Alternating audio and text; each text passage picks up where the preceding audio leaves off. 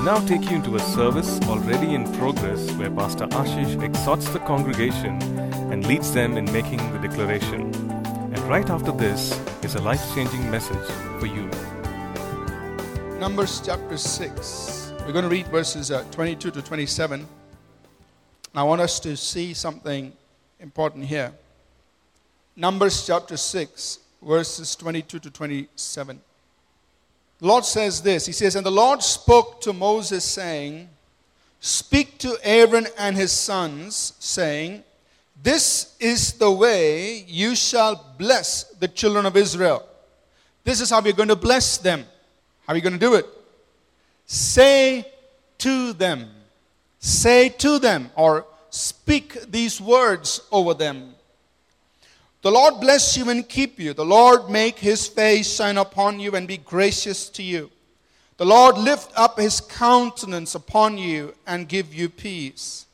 So they shall put my name on the children of Israel, and I will bless them.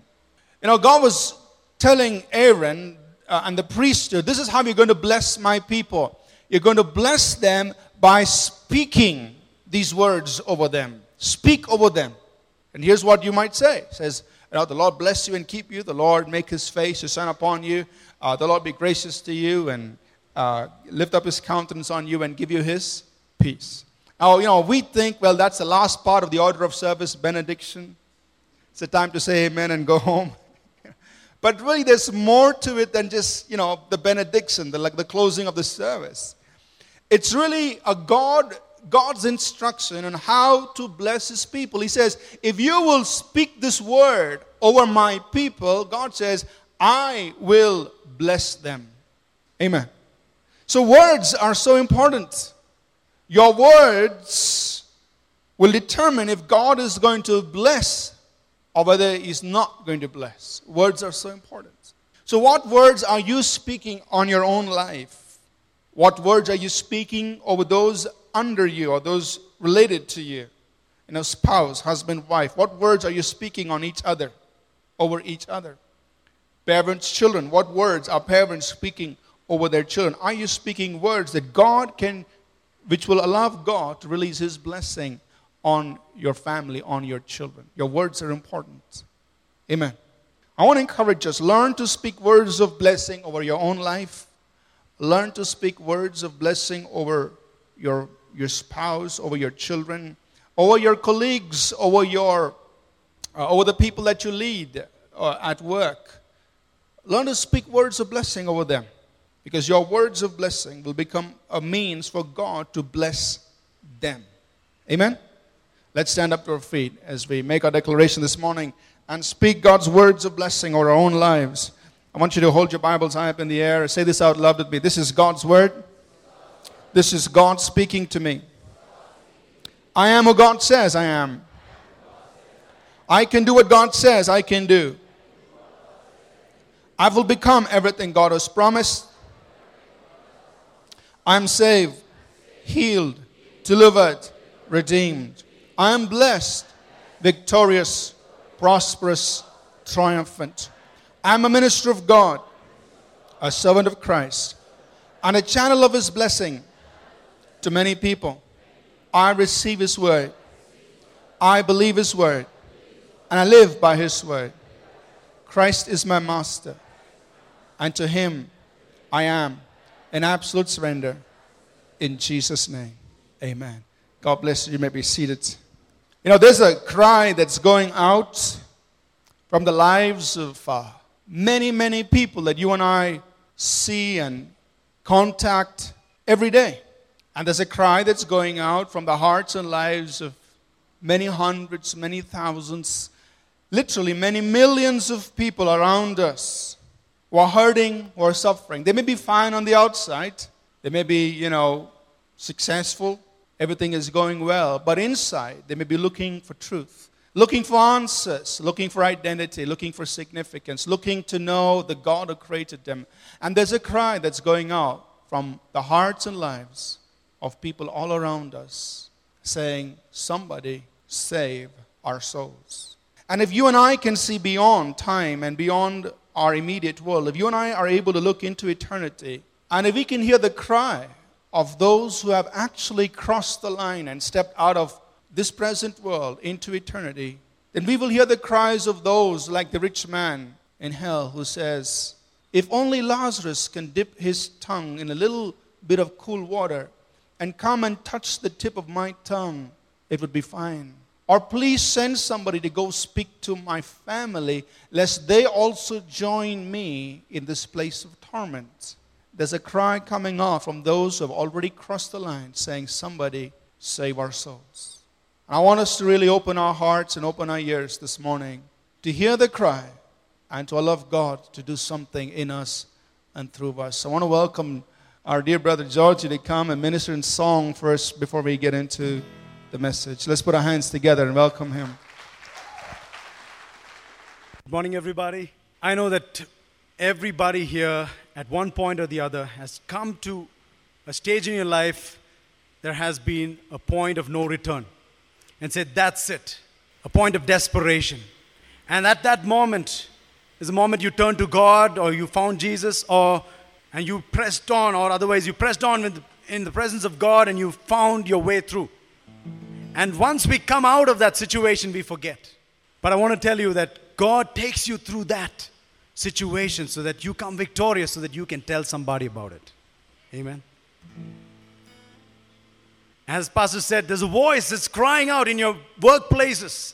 There's a voice that's coming out. Please tell me about him. And you may say, No, I'm not qualified as a Bible teacher. I'm not qualified to speak. But I want to give you an, a true real life example. It happened in Cochin. There's this man who's lost his mind. He's always in the garbage. And what he does is he takes the newspaper, whatever he finds in the garbage, and he reads it loud. Loud with the, the top of his voice. And this garbage uh, place is near the railway tracks. And there was this man who wants to end his life. And he comes to the railway track, places his head on the tracks, and, the, and he can hear the train coming. And here, this man, he finds a track in the trash. And he reads it out loud and said, Salvation is near. Today is the day of salvation. And this man who's on the track, putting his head on the track, he says, Man, that is somebody calling me. And he gives his life to Jesus. And I'm telling you, here all of you are much better than the person who lost his mind. And you can do that. All you need is to do is say, God, I'm willing to do it. To tell somebody about Jesus.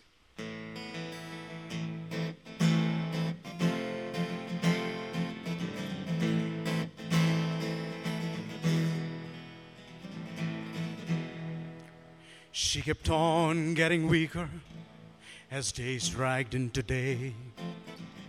Doctors gave no hope for her, she seemed to fade away. My hours were filled with constant dread, time became a knife, and slowly and relentlessly cut the code of life. There was a teacher in the streets and some of us have heard. They say heal the paralytic by the power of just his word. So, with hopes again rekindled, I wanted once to see if I could find a man named Jesus from a town in Galilee.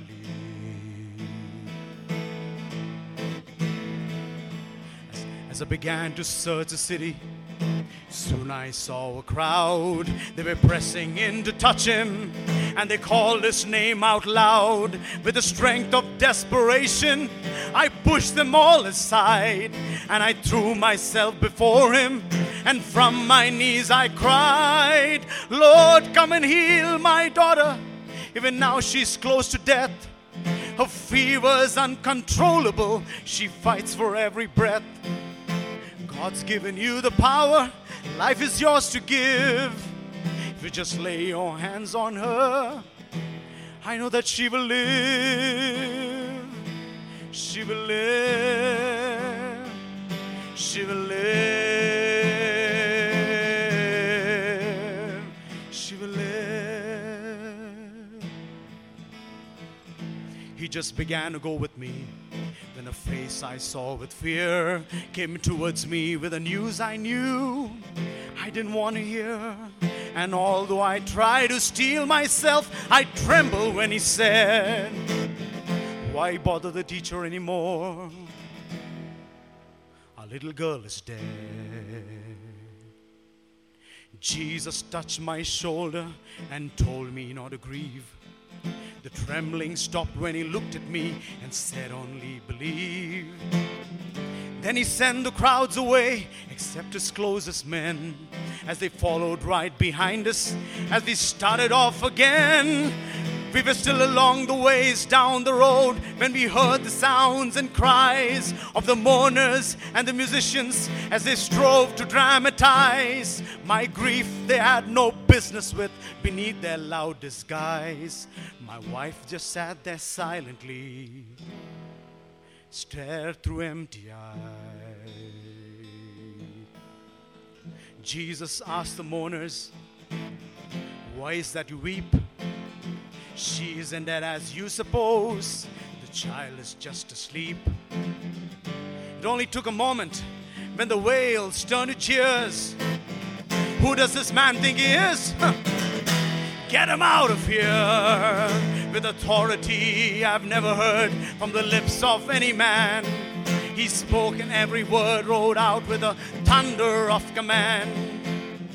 And in the sudden silence, they all hurried for the door, wondering what the reasons were they never come there for. Jesus called his three disciples, with him on the way. He led them and my wife and me to where our daughter lay. Took her by a hand and told the child to rise. The words were barely spoken as she opened up her eyes. She rose and walked across the room and stood there at our sides. My wife knelt down and held her close. At last she really cried. Then Jesus asked us both to see the daughter have some food. But as to how a life was saved, not to speak a word, not to speak a word. I've got to tell somebody.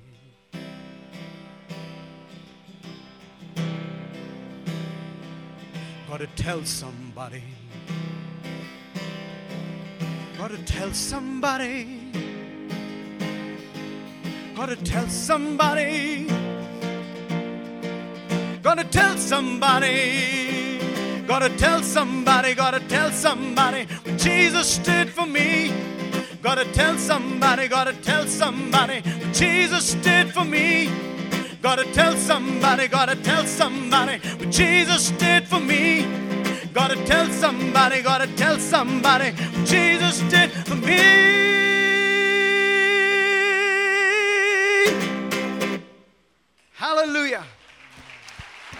Thank you, George. Thank you so much.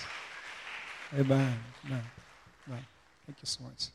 If you have your Bibles, you can turn with me to Romans chapter 10 and verse 1. Romans chapter 10 and verse 1. Here's what the Apostle Paul said in Romans chapter 10, verse 1. He said, My heart's desire and prayer to God for Israel is that they may be saved. My heart's desire, everybody say heart's desire, and prayer to God. So, two things, he said. My heart's desire and prayer to God for Israel is that they may be saved. Now, it's kind of interesting to note that, you know, Paul was not the apostle to the Jews. He was actually, by calling, an apostle to the Gentiles. So it's almost like, hey, you're focusing on the wrong targets. But yet, you know, I want you to see the reality of this that even though, you know, some of us may say, and that's not my calling, that's not what I'm called to do, yet you and I can do these two things. We can have a heart's desire and prayer to God. Let's personalize this. How about if we say, My heart's desire and prayer to God for India is that India will be saved? How about bringing it a little closer? My heart's desire and prayer to God for Bangalore is that Bangalore will be saved. Or how about bringing it a little bit more closer? My heart's desire and prayer to God for my colleagues, for my friends, for my family members, for those that I live among, is that they might be saved. All of us can do that. Amen. I want to focus in on this part where he says, My heart's desire. There was something in his heart. We would call it passion.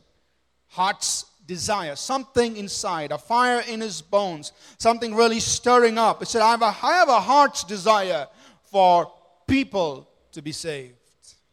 I want to focus on that this morning. You know, it's sad but true that sometimes those of us who uh, you know, grow, spend some time in church, and you know, we, we learn the Hebrew and the Greek, and we know all of that. Somehow, in the course of studying the Word of God, in the course of being built up in the Spirit, we tend to lose this heart's desire for people to be saved.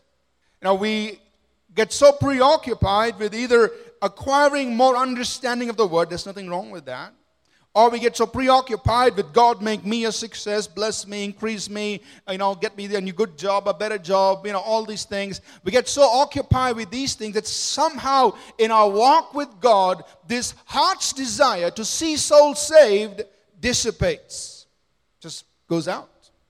It's not there anymore. And so this morning, my objective is really for us to rekindle that. And of course, I can't do it. I mean, we, you know, it's not just an emotional thing of stirring people up, but my prayer is that God will light a fire within us. Or He would rekindle the fire that was once there in our hearts. Amen. I, am almost positive that all of us, when we first encountered Jesus, we wanted to tell somebody about Him. I'm almost positive that all of us had that fire in our bones. I've got to tell somebody. But, you know, over time, it just diminished in its intensity. But this morning, my prayer is that God, and only God can do this, that He would kindle within us that fire once again. My heart's desire for people to be saved. Why don't you just why don't we just take a moment right now to pray and say, God, this morning, kindle my heart's desire. You pray for yourself and say, Lord, kindle up my heart's desire. Stir up my heart's desire for people to be saved to see souls saved, to hear the SOS that's coming out from those around me, from those who've even crossed the line. And God, stir up a desire in my heart for people to be saved. Amen. When we think about this, you know, what would really motivate us as believers to, uh, to go out there seeking that which is lost, to seek souls, to look for souls, for people to be saved? What would really stir us up? What would really motivate us? What would really stir up the passion within us? I find that there are several things that would really stir up, help me have this passion, rekindle this passion to win lost souls. First of all, if I, when I understand the heart of God, you know, as I draw close to God, as you draw close to Him and understand His heart, you and I will realize that God has a big heart for those who are still unsaved. Amen. The Bible is so plain, and we know several scriptures on this. The third chapter of John, verses 16, 17, 18, the Bible says, For God so loved the world. And He still does. God still loves the world. He still loves that friend who troubles you so much. He still loves that person who, who, whom you don't like. For God still loves the world so much. Amen as we draw close to Him, we will understand that His heart is really for those outside the church. I mean, He loves you and me for sure, but He also loves all those people outside the walls of the church. He loves all those who are lost. For God loved the world so much that He gave His only Son, Jesus, that whoever believes in Him will not die but have eternal life. For God sent His Son into the world not to condemn the world, but that the world through Him might be saved. God wants souls to be saved. He wants to see people saved. Amen. As we understand the heart of God, as we draw near to the heart of God, that passion on his heart will rub off on us. The feelings of his heart will become, will become the feelings of our heart. The Bible tells us in 1 Timothy, the second chapter, verses 3 to 7, and you and I are familiar with it. It tells us there is, you know, this is good and acceptable in the sight of God our Savior. Meaning, this is really something good and well pleasing. God's really excited about this. This is good and acceptable in the sight of God our Savior, who will have all men to be saved and come to the knowledge of the truth. For there is one God and one mediator between God and men, the man Christ Jesus who gave his life as a ransom in due time. This is good and acceptable in God's eyes. This is something so pleasing. He wants all men to be saved. Let's say this together God wants everyone saved. Now, it's got to really be strong within us. God wants every person to be saved. All those people outside today, regardless of you know what their background is, what they're doing in life, God wants them saved. And in fact, that's one big reason why Jesus has not returned yet. You know, in Second Peter, the third chapter, I think it's the 19th verse, it says, you know, that God is not ignorant of the promise He made, but He is very patient, very long suffering, not desiring, not willing that any should perish, but that all should come to repentance. Amen. He doesn't want anyone to be saved, anyone to be lost. He wants all of them to be saved. He's not willing that any should perish. So that's the heart of God, a heart of love longing for people to be saved. And as we draw near to the heart of God, that passion on his heart will become the passions of our heart. That God, I also want to be part of this. I want to have that same feeling in my heart to see souls saved. And, you know, you and I must really understand that there's only one way, there's only one door, there's only one Savior, there's only one mediator. You know, many of us sometimes we sit in church, we believe in Jesus Christ, and yet in our minds, subconsciously, we think Maybe there are many ways to God. The truth is, there's only one way, there's only one Savior, only one door, only one name. Amen. Because if we are convinced about it, then we will understand the importance of proclaiming that one only name of Jesus Christ. And the Bible is absolutely plain, clear on that. Acts, the fourth chapter, 12th verse, for instance, it says, There is no salvation in any other for there is no other name given under heaven among men by which we can be saved. There's just no other name. It's sad that sometimes many people sitting in church have the idea that, well, you know, we get saved through Jesus, others get saved through some other means. No, the Bible is so clear. There's no other name, there's no other way. There's only one Savior. Amen. And it has to really hit, hit us in our spirit that there's only one way, there's only one Savior. Therefore, I need to get this message out this message of Jesus Christ. God's heart for the lost. And look at the extent that God bent to see souls saved. He gave His only Son, Jesus. The God of glory became man on the earth. He humbled Himself to die this humiliating death on the cross, suffer at the hands of the very people He came to save. He went to that extent. That's how serious God is about seeing people saved. A second motivator for us to really have this passion for souls, to go out there and reach souls, is uh, us understanding the reality of eternity. You know, we get so preoccupied with the here and the now that we forget the reality of eternity. Our life on earth, however long it may be 60, 70, 80 years old, or longer than that, however long it may be, is extremely minute compared to eternity, which has no measure and there is a real heaven and a real hell. All of us one day will have to cross the line. The Bible tells us in Hebrews 9, verse 27, it is appointed unto man once to die. No second chance. Once to die. And after that, the judgment. It's appointed a man once to die. After that, the judgment. All of us have only one chance. We cross the line. But then there is eternity that we step into.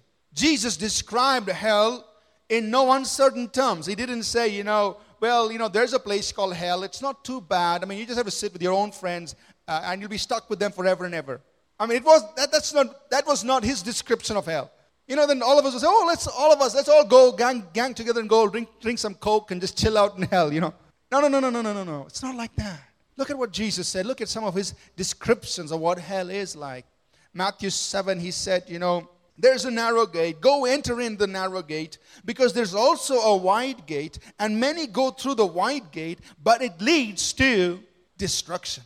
it leads to something that's not good. It leads to destruction. In Matthew, the 25th chapter, after he uh, talked to us about the, the, the sheep and the goat nations and how the sheep will be separated from the goats, so he said this, you know, he said that, the, that God would speak to the goat nations. He would say, Depart from me into everlasting fire. That's not very pleasant.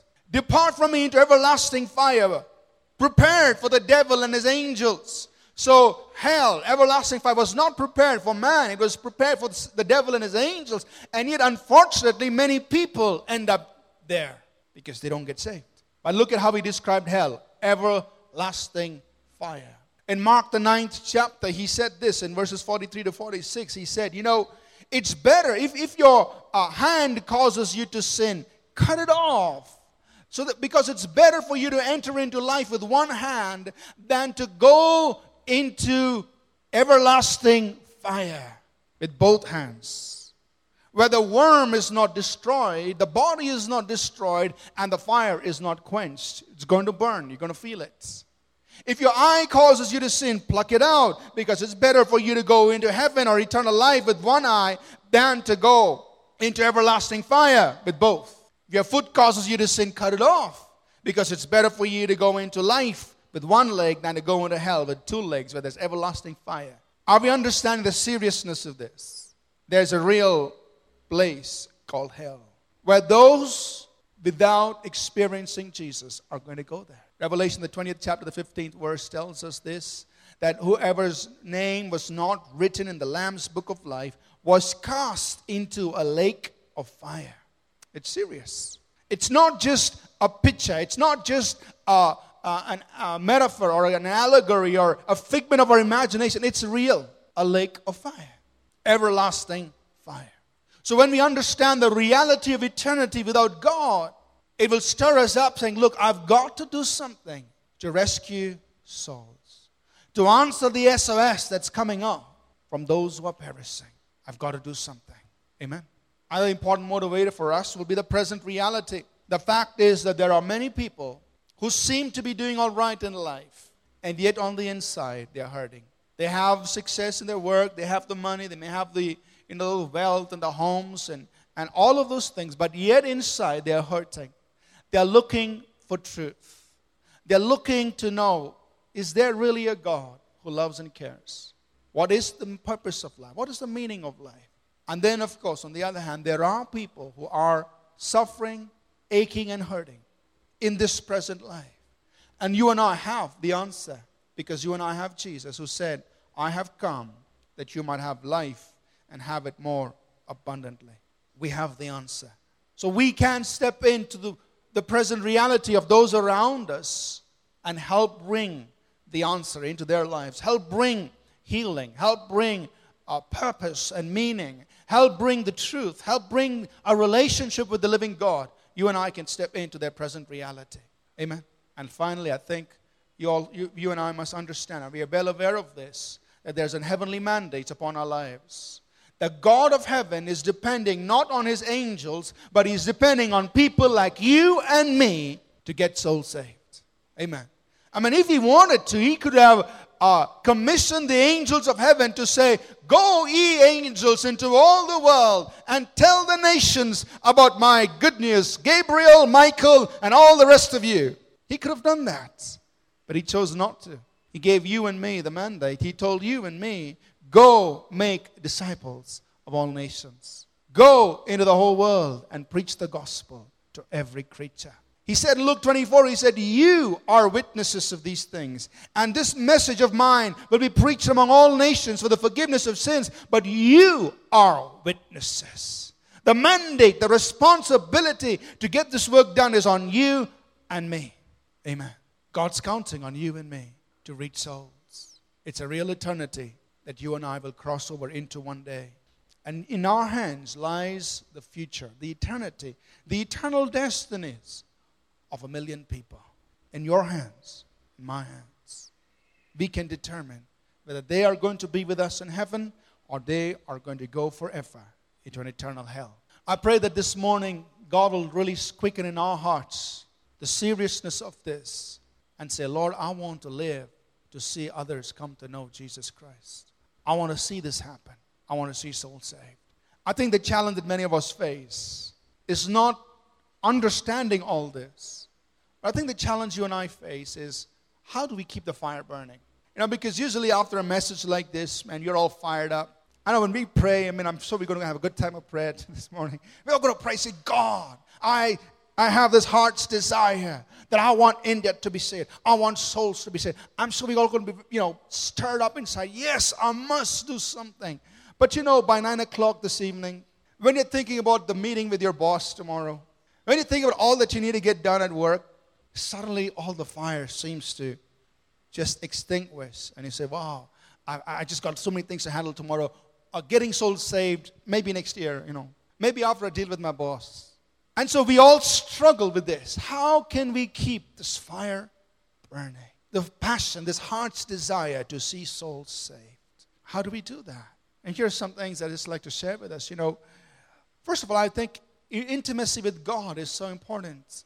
Many of us are afraid to talk to others about Jesus because we know our spiritual walk is in bad shape. I mean, you know, just the fact that we don't we are not being intimate with God on a regular basis and, and spending time with him, walking close to his heart, the very thought of, hey, me talking to somebody about Jesus, forget it, man. I didn't read my Bible. I'm sure the Holy Spirit won't use me today. That itself defeats us right there. Why? Because we feel so guilty that we haven't been close with God. So I want to encourage us, and, and, and there is no excuse, there's no other way but you spending time with God. Keep yourself on fire spiritually. Keep yourself close to the heart of God so that the feelings of His heart rub off on you. That you too say, God, I want to love the world the way you love the world. There's nothing else, nobody, nobody else can do that for you. Amen. So keep maintain that, your walk with God, your spiritual life. Because the fact that we are weak in this area also affects us in our sharing with others. It's on our minds and it just cripples us right there. So let's ensure that we do spend time with God. Now, I'm not saying, you know, I'm not trying to measure the time, how many hours you spend, that's up to you. But if you can be intimate with God and, and draw close to Him regularly and be strong in the Spirit, then that will keep the fire inside you. You'll be ready to share with somebody even a simple truth about the God that you love. A second thing that, that i I believe is really useful for us is just to pray. What did, the, what did Paul say in Romans 10.1? He said, my heart's desire and prayer to God. So it's heart's desire led him to pray. My heart's desire and prayer to God is that Israel will be saved. Prayer is important. And I'm not saying that, you know, we just necessarily have to, you know, lock ourselves and pray hours and hours and hours for our people to be saved. But I, how about doing simple things? Like when you're out on the streets, maybe you're driving, driving to work, driving back from work, maybe you're just walking on the street, going through the malls, wherever. Inside you, just pray.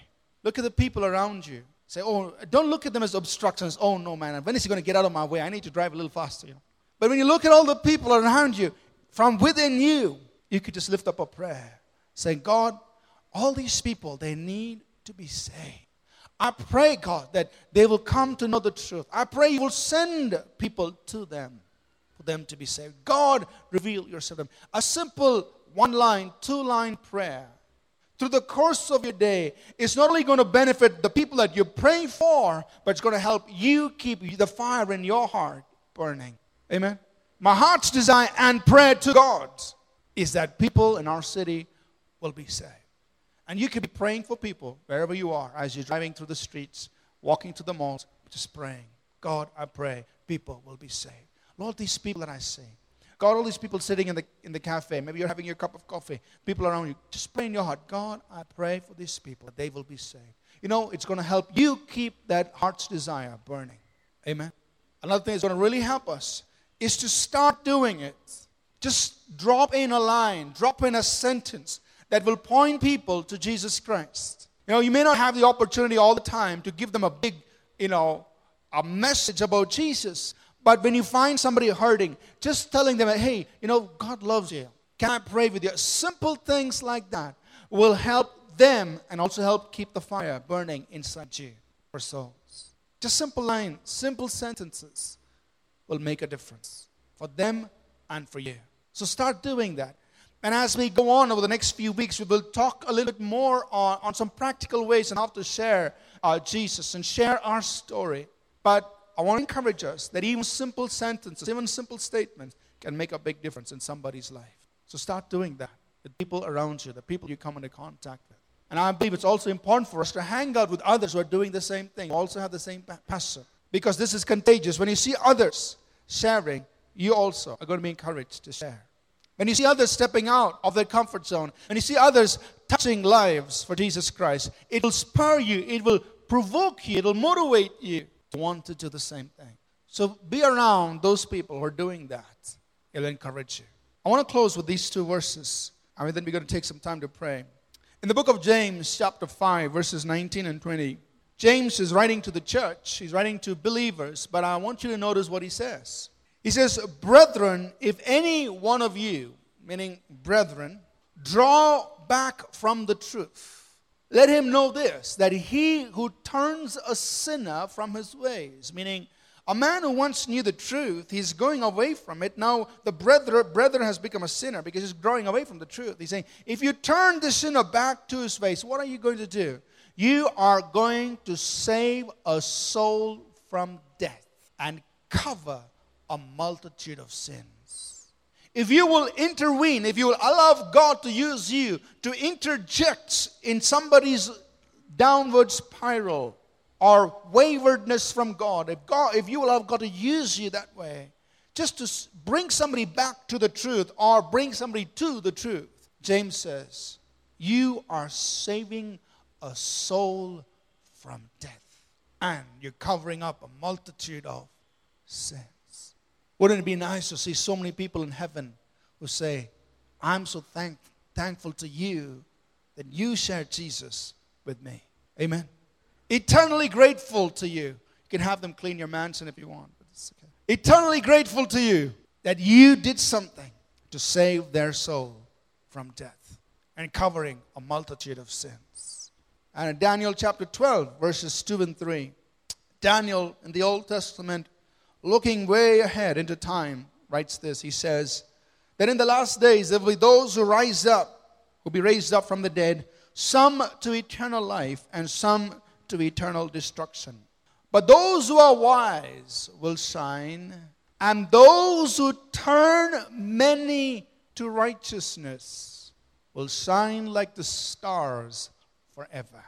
Those who turn many to righteousness who pull souls away from eternal death. Those who turn many to righteousness will shine like the stars forever. Wow.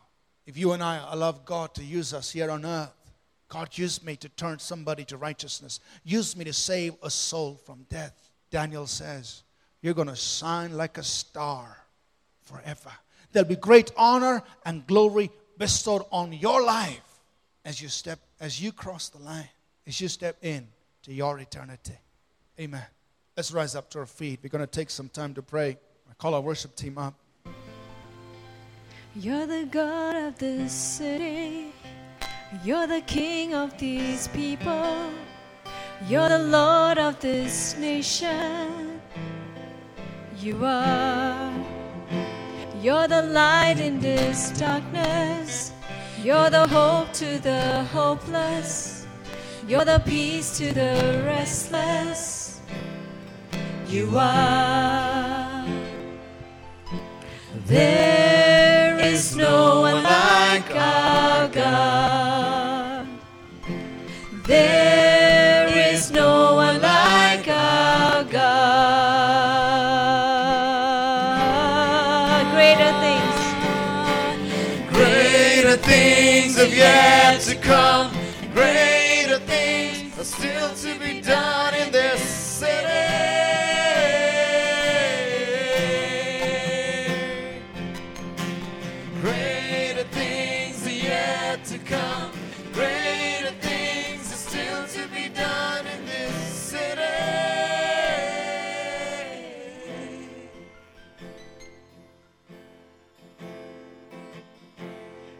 The Lord of creation, the creator of all things.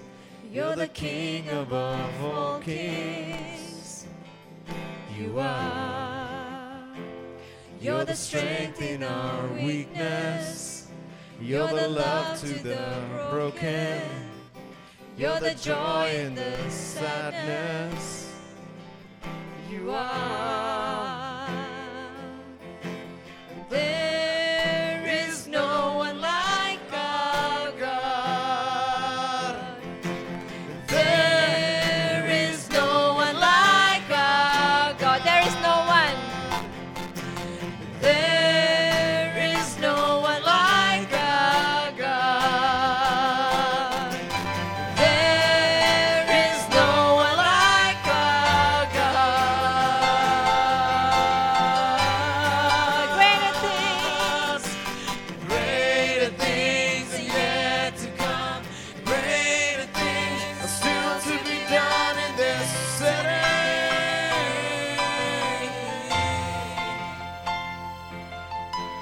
Greater things are yet to come.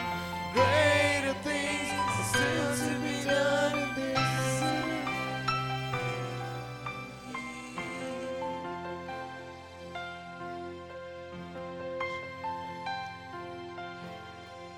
city.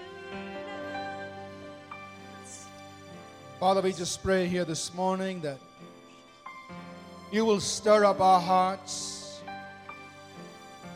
light a fire in our spirits, O God, and we also pray for a release of holy boldness into our lives. Oh God, that will pull down, that will destroy everything that cripples us, that causes us to hold back or withdraw, that will release a fresh courage in our hearts to touch people, to touch lives for your kingdom. Father, I pray that this morning we will hear the cry of those who need you, that we will hear the cry of the, the lost and the dying, the perishing of people around us. We will hear their cry.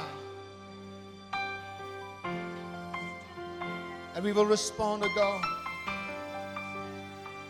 That throughout this week, our ears will be open, our hearts will be sensitive to those around us, to touch them for you. Oh Lord, totally transform us as a church, totally transform us as a people. And God, that we will be a people will reach souls for your kingdom will bring many to righteousness and turn many to the truth. Continue to walk in our hearts, continue to work in our lives. And may each one of us be those who turn many to righteousness. We pray this, O God. We trust that this message was a blessing to you. We'd love to hear from you. You can email us at contact at apcwo.org. Also, visit our website www.apcwo.org for additional resources. Thank you for listening and God bless you.